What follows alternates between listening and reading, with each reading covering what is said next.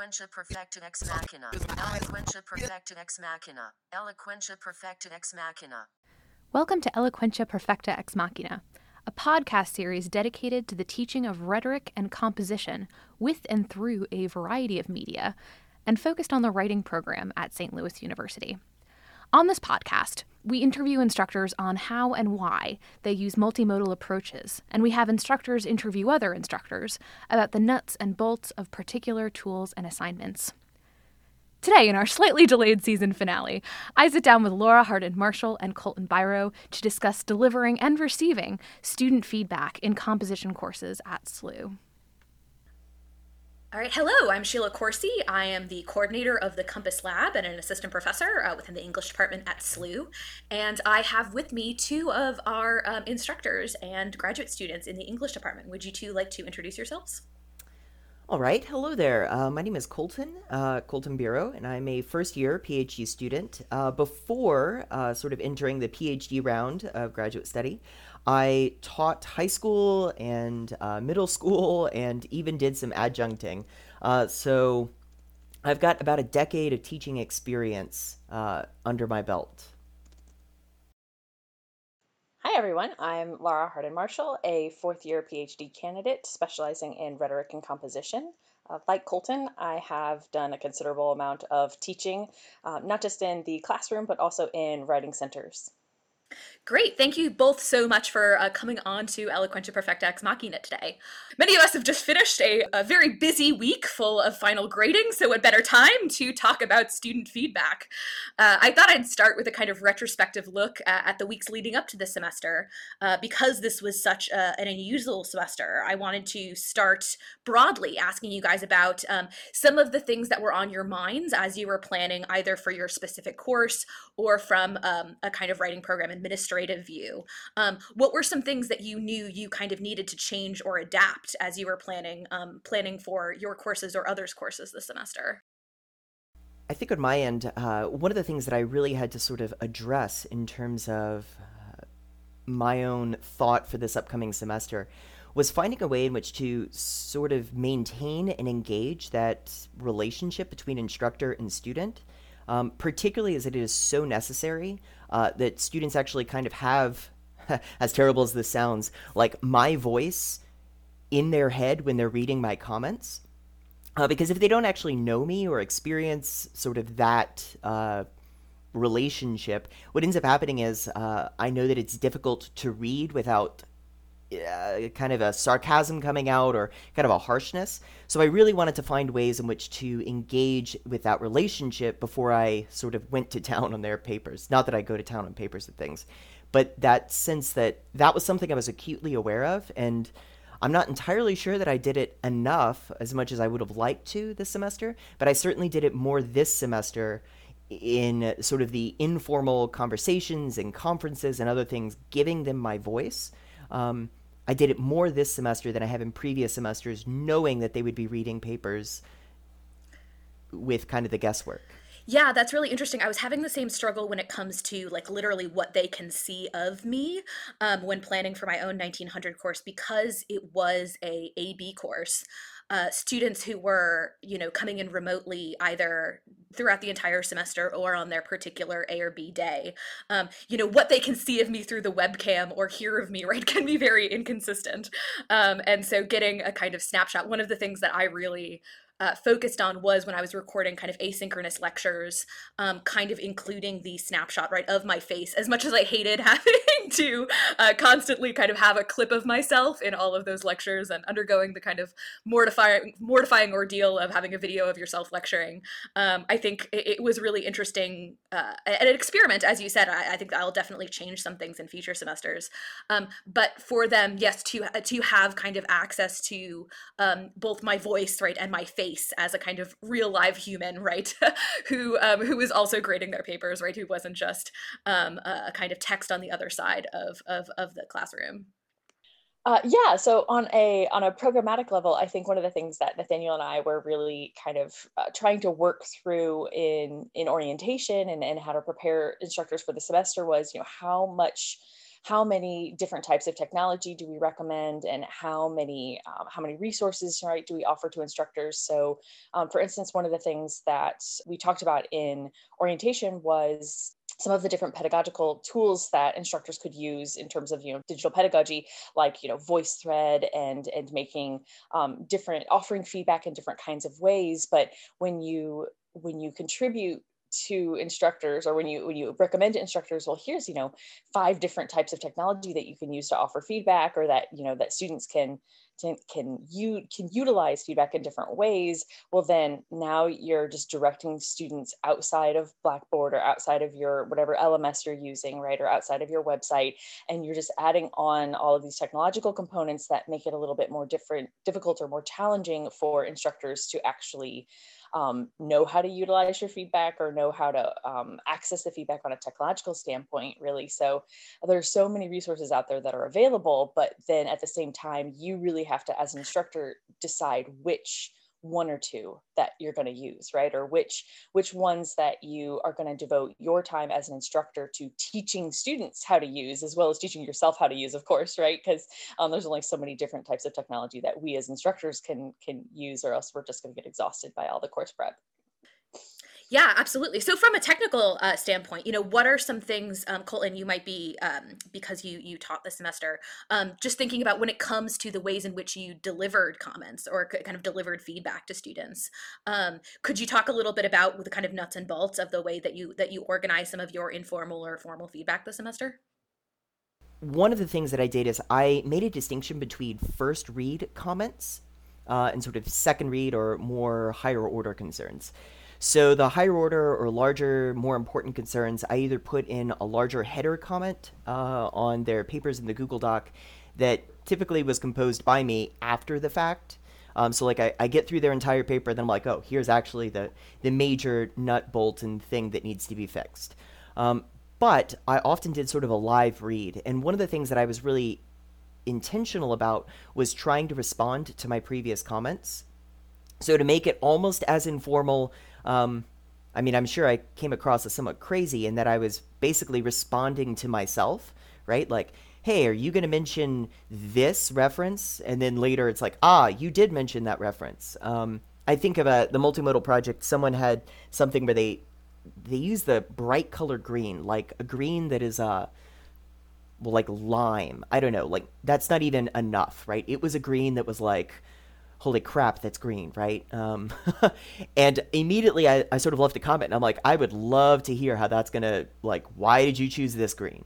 And then later they, they explained why, which was a really well done paper. And then I sort of responded and acknowledged, like, oh, yeah. So that sort of conversational tone, both with myself, I felt, at least I think, engaged the student as if it were much more conversational, as opposed to directive or um, constructive in a way that might have been a little bit more mechanical. So I guess in some ways it's providing it as a read through and indicating where that occurred, providing a header comment, a large comment at the well technically it appears after I've completed the document, but it appears at the top and uh, just trying to keep that informal tone as much as possible. There were also a couple instances wherein um, I I don't want to say I had harsher feedback, but I couldn't find a nice way to say the thing that I needed to say. So, at least in one, although I, I tried in two, I asked the student to to basically um, Zoom conference with me. So, that's I guess how I kept my my disorganized organization organized. And I think just sort of as a side note, I, I find it important to note to myself what are the actual things that I need to leave that massive amount of feedback on, and which things they just quite honestly will never go back to, right? Small writing assignments and otherwise, if I'm spending more time than they are providing comments, um, it's less than helpful. Yeah, I take your point, Colton. I think there's a difference between offering feedback that serves as a scaffold for the next assignment versus spending way too much time kind of building a staircase to nowhere. So, my next question is about the feedback that students offer each other. How have you restructured peer review in virtual or hybrid courses? I feel like it's one of the activities where it's hard to script or create space for a sense of kind of shared camaraderie without the physical face to face interaction.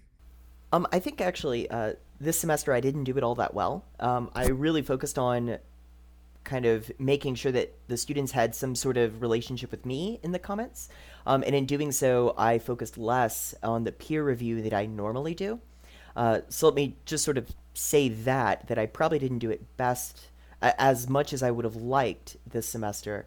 Um, and yeah, usually what I do is I set them up in teams as if they were a newsroom at a sort of kind of small press publication. And in doing so, they are responsible for each other's kind of content in some way. Uh, and in doing so, that I find that that often pushes them to engage with one another in ways where they're actually attempting to help the other do better. Um, the, the only reason I bring that up as sort of a, a slight distinction is frequently I found, and this semester certainly, they provided less useful comments, right? All lower order concerns, um, as I was sort of skimming over, and it was like where to put a comma, you know, and whether that was right or not. But there was something about like having them have shared responsibility over the draft and over the experience, which has worked really well in the past for me that I just sort of let slip by this semester. Uh, so I think it's really interesting in terms of in terms of peer peer review. I personally I struggle with it a bit when I um, when I teach because I feel that a lot of times both students and instructors can feel a little bit frustrated by peer review because when when students are asked to give feedback to one another, I think they struggle a lot with the feeling that they can't contribute much that's worthwhile to the discussion i think in a lot of ways because they feel well you know they're not, i'm not the expert. I i don't know anything more about writing or about you know grammar or editing than than any of my classmates do. So you know what can i contribute to this paper other than maybe some basic you know grammar or um, you know basic com you know, okay i know this is a comma splice my instructor you know hammered that into my head at one point in my you know high school education. But other than that i think a lot of times students are really reluctant to comment on those those big picture types of issues and that's really what instructors want them to comment on right but they don't i think in terms of um, a lot of students they feel that it's not maybe not their place to talk about those things you know they're not the expert they don't know the topic especially as much as maybe the other student did who did who has done the research and who has um, read some of that background information about it. So I think it, for peer review, it can end up being really frustrating for both, uh, you know, on both sides of it when when students don't get the type of formative, I mean, a really holistic type of um, comments that they're they're really wanting or that the instructors want them to give. So um, one of the things that I really like to focus on is making sure that that peer evaluations are much more discussion based and much more um, relying on just talking about the project and making sure that the students, you know, big ideas are coming across in the way that they want them to come across. Yeah, to echo off of one of the things that Laura was sort of kind of describing, that way in which uh, particularly the the sense that the student doesn't feel like they are the sort of content expert. Um, one thing that I have done in the past is have them basically compose some sort of modified annotated bibliography as a group. The benefit of that is that they all become an expert on sort of the generalized field, right? Whatever that topic area is. Um, and in doing that, I have found that the feedback often that students give each other is better right? So they're all commenting on the same uh, social justice issue, right? And so, in some way, even though they've got individualized kind of interest within that issue, they at least know the conversation that's occurring.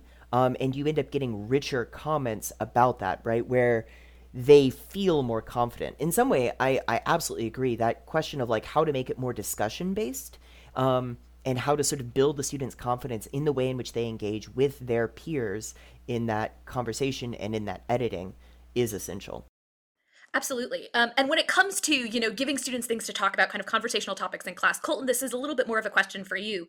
But when it comes to kind of more informal check-ins or feedback for students, um, were there things that you did this semester when it came to um, either the particular weeks in which there was a lot going on nationally during the election or more generally during the COVID pandemic? Um, uh, were there some ways in which you were kind of checking in on students or allowing for kind of uh, uh, times of broader class conversation of okay how is everyone doing um yeah certainly this this semester and all the weirdness and tensions and all of that, I did twice as many conferences, uh, like scheduled conferences, as in canceling class and scheduling a conference. And I sort of uh, not canceled a couple classes, but sort of broke those classes out into opportunities where I sort of doubled it as office hours.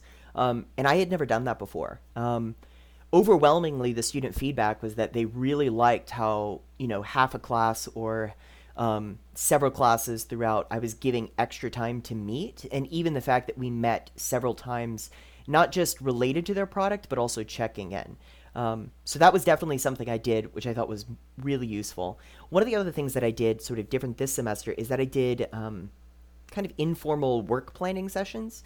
So in some of the small writing assignments, I had uh, like what is it like day one? I basically walked them through the prompt on the multimodal project. Let me rephrase that. Not day one of the class, but like day one when I did. Their assignment for that evening was to create a plan to break down like what they would do week by week. And then midway through, we did sort of a conversation kind of out loud, uh, which actually I thought was really, really helpful, where everyone basically just gave me a thumbs up or thumbs down as to where they were.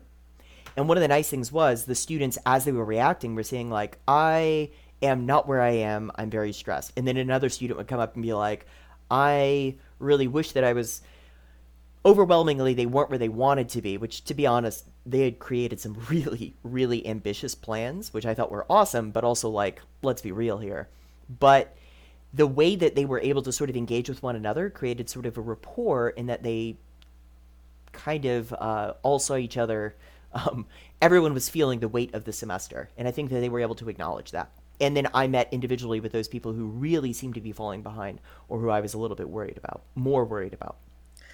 Absolutely. I totally see where you're coming from and having twice as many conferences or individual conferences and making kind of carving out in class time for that as well. Especially when it came to, you know, students who were uh, totally remote this semester. Those one on one conferences were sometimes the only times I could like literally see their faces, um, which I think is incredibly important um, in kind of establishing a connection um, with them. And so, kind of having those moments and that you can kind of more uh, generally kind of check in with them and track their progress is, is incredibly important.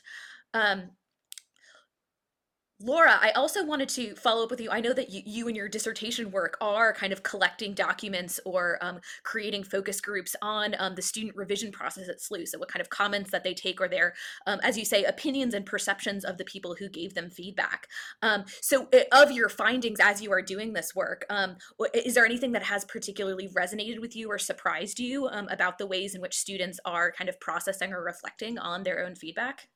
So at this point, um, you know, one of the things that I've, I've talked about a lot of the graduate instructors with is I'm still in the IRB review process. So not quite at the um, collecting findings or, you know, uh, collecting data stages. So I don't have any findings yet, but um, one of the things that I'm really focusing on in terms of um, my study and what I'm really looking for is to really find whether students utilize instructor feedback in the first place you know first and foremost that's i think the most important part i think as an instructor uh, something that we often um, find is that you know we, we question are students using our feedback? You know are they actually um, not just maybe able to use our feedback but are they reading it? You know are they understanding it?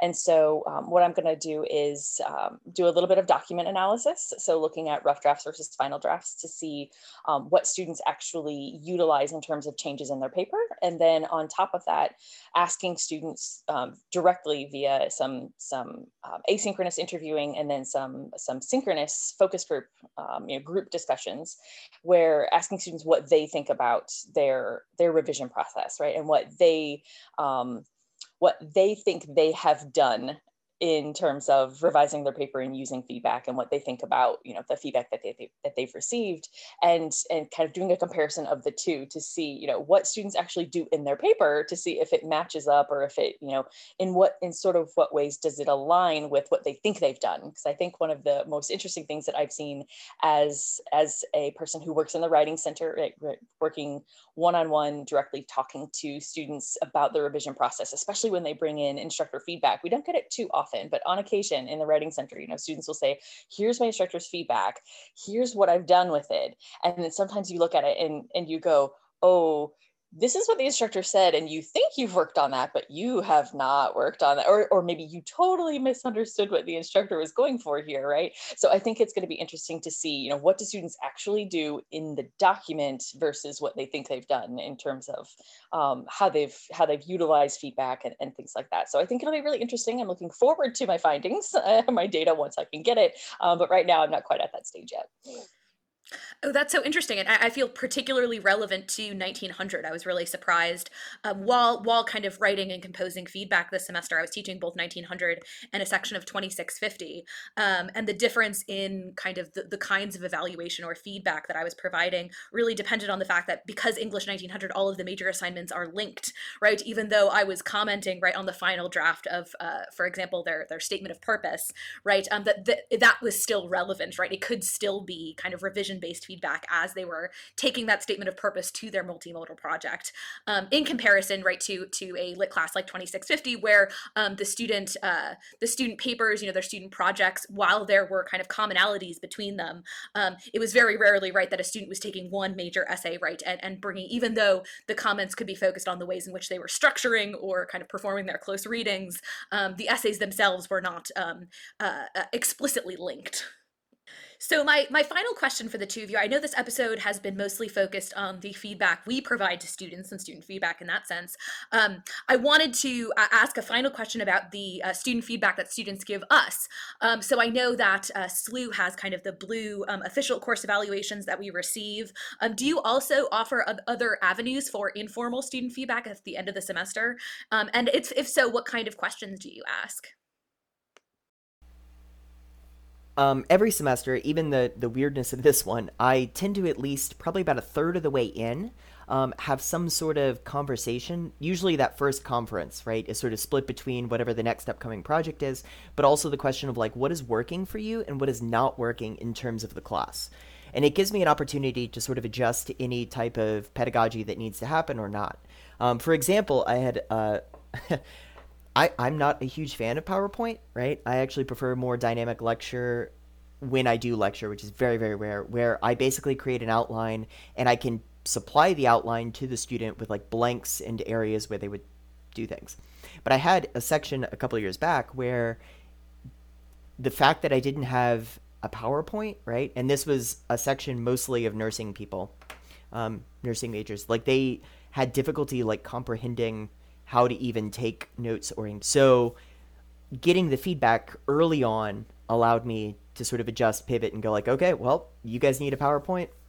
We're going to do some powerpoints. I still refuse to do prezi but i at least made the baby step there. The other thing is at the end of this semester and i've done it in previous semesters i basically asked sort of real simple questions which was um, what worked or didn't work for you this semester what would you like more of or less of? Kind of as two separate questions. And the, the third piece is Is there anything that would be useful for like future class takers, right? Future students? Or if I were to teach this again, what would be useful for me to hear um, regarding the student experience? Um, and to be honest, I got a lot of feedback, particularly this semester, that was really useful um, in things that I was not expecting um, them to either notice that I had done or uh, yeah. So so yes, I I do ask questions outside of the sort of um, I, I forget what SLU's system is in terms of the feedback. Um, working at other institutions and things, I found sort of a mixed bag in terms of those um, evaluations. Either students take them either don't take them seriously or you get the flip where like it becomes like a Yelp review where like the people who actually had a good experience may not respond, but then those who do actually have some sort of axe to grind. Um, so it's nice to actually have the one-on-one conversation with them several times throughout the semester to get that feedback as you're going, which invites them into the planning process of their experience of the course. Yeah, I think Colton really makes an important um, point about making sure that you get feedback on on what's working and what's not, and getting that feedback early on. Something that really helped me uh, in my process when I first came to SLU, you know, I I started on the the CTTL, um, one of the certificate programs, and one of the things that they recommended was um, they called a SGIF, a small group informational session, or something like that. Um, and so what they will do is, and in the you can only do this in around midterms. So it has to be something that's that's early on in the semester. So that one thing that I like about this is that it's not just at the end of the semester, right? With the blue course evaluations, okay, the semester's over, and now now you're getting all this feedback, but you can't do anything to change it. You can't do anything to actually improve what you're doing and to help students in that moment. So what's really important about these these skiff sessions is that they have to happen um, around midterms and someone from the CTTL will come in and they will ask students just a really basic set of questions. I want to say it's only two or three questions where they ask, you know, what's working, and then um, what um, what could they um, what could be improved upon. I think is something like the, what the questions are. Um, but it's very much you know not evaluative, but they're just asking, you know, what is going on for you as the student that the instructor um, could um, actually intervene in and to, to make any sort of uh, changes or recommendations you know so the, the, this person from outside the class. So that's i think is really important in terms of what Colton said. You know, if you're not comfortable taking that that step to ask students dead on, you know, if you can't, you know, for me, I'm a little bit more introverted, so you know, asking students, okay, well, like, what can I do for you, is something that I I'm a little leery to to do sometimes. Um, so having a, a third party come in and ask students questions where they can be completely forthright, right? They can be totally honest in a way that maybe they can't if if you're the if you're the instructor and you're the one asking them. You know, they don't want to. You know, you're in charge of their grades, so it's like, oh well, I can't say anything that you might that they might think you would see as as you know critical or as criticism right? So like oh i don't want to make my instructor mad. Um, so you can really get some honest feedback and it's all anonymized um, from what the cttl does. And so they will give you um, their recommendations and and you can really get some interesting feedback on on what's working in the class and what you can do to improve and then you actually have time in the semester to, to put those things into practice. And i think for me one of the things that i found most important was um, having the the assignments the way that 1900 is structured right with having all of the assignments linked into one another that's really helpful in some ways but it's also really i think um, it can be a little bit frustrating for students because they they feel as though they're they're always the work that they're doing is always leading into something else and they feel like they they um, don't necessarily have a finished product that they can really work with, right? So, so the DISOI logo feeds into the statement of purpose, and then the statement of purpose feeds into um, the the multimodal project, and then that feeds into the process paper, right? So it's always this thing where it's like, well, I'm always doing something that leads into something else. So when am I ever finished? And so um, one of the things that that and that was feedback that I got directly from my students, courtesy of this this CTTL session and so one of the things that I was able to, to change about my course to take that feedback into consideration is to add into each of my um, assignment prompts what um, what course objectives each assignment in and of itself like as just a single unit you know what what rhetorical and compositional kinds of objectives were they or what skills were they developing by completing that assignment? And so i think that was really helpful in terms of feedback from me but then also helping students really get an idea of what we what i was looking for from them in their performance right? So it really helped. It was kind of this very very interesting feedback loop loop from the um, from the students and then me and then the cttl but that i think was really able to um, make some more uh, productive changes to my course that i think was really helpful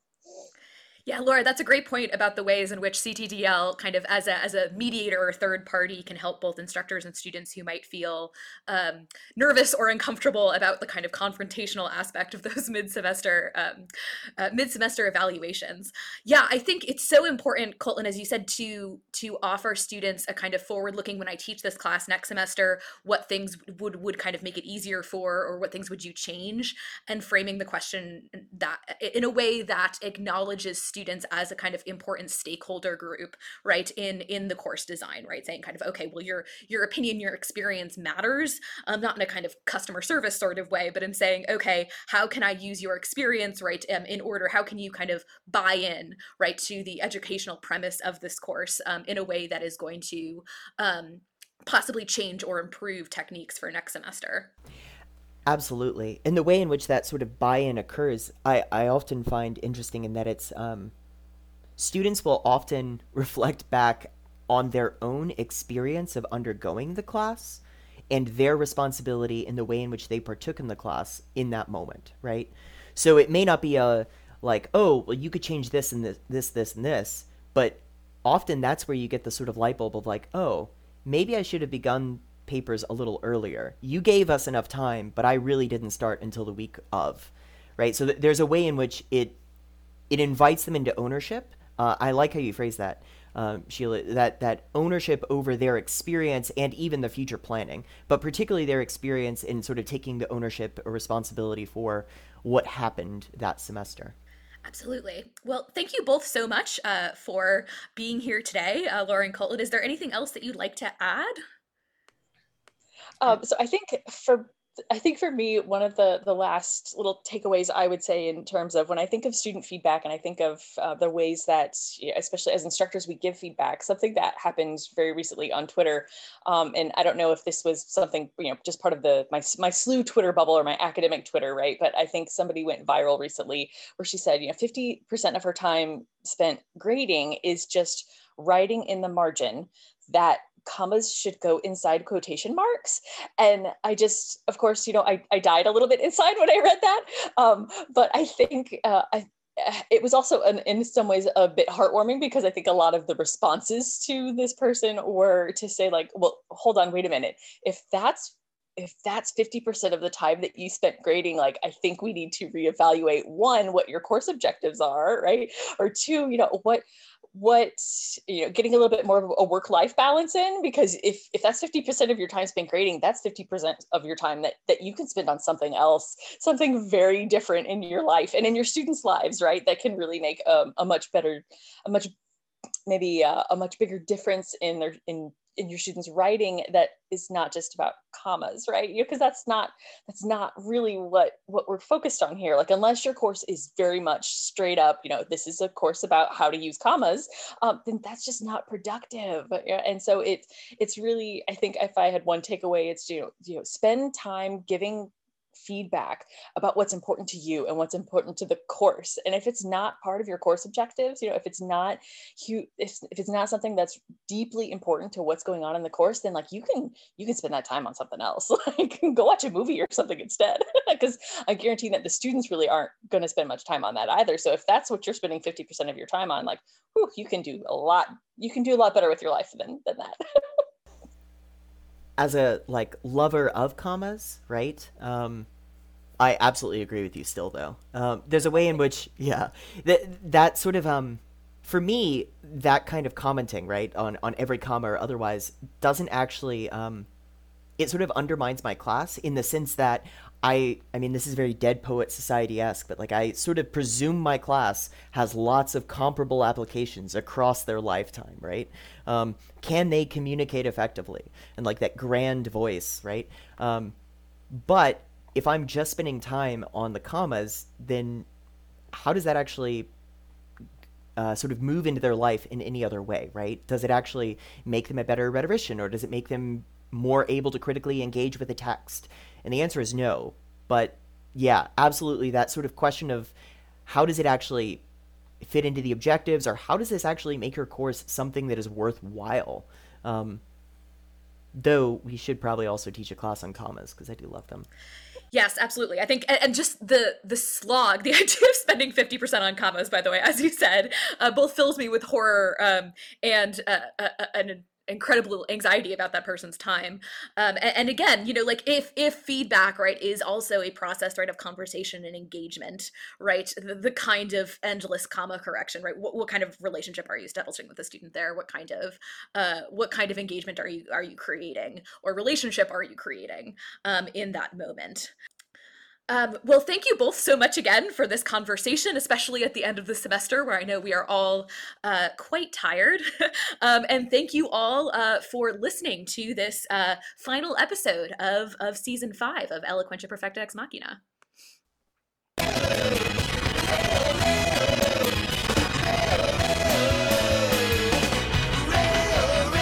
If you'd like to get involved in this podcast series, to share an assignment or tool, or to pitch an interview, please contact me at sheila.coursey at slu.edu.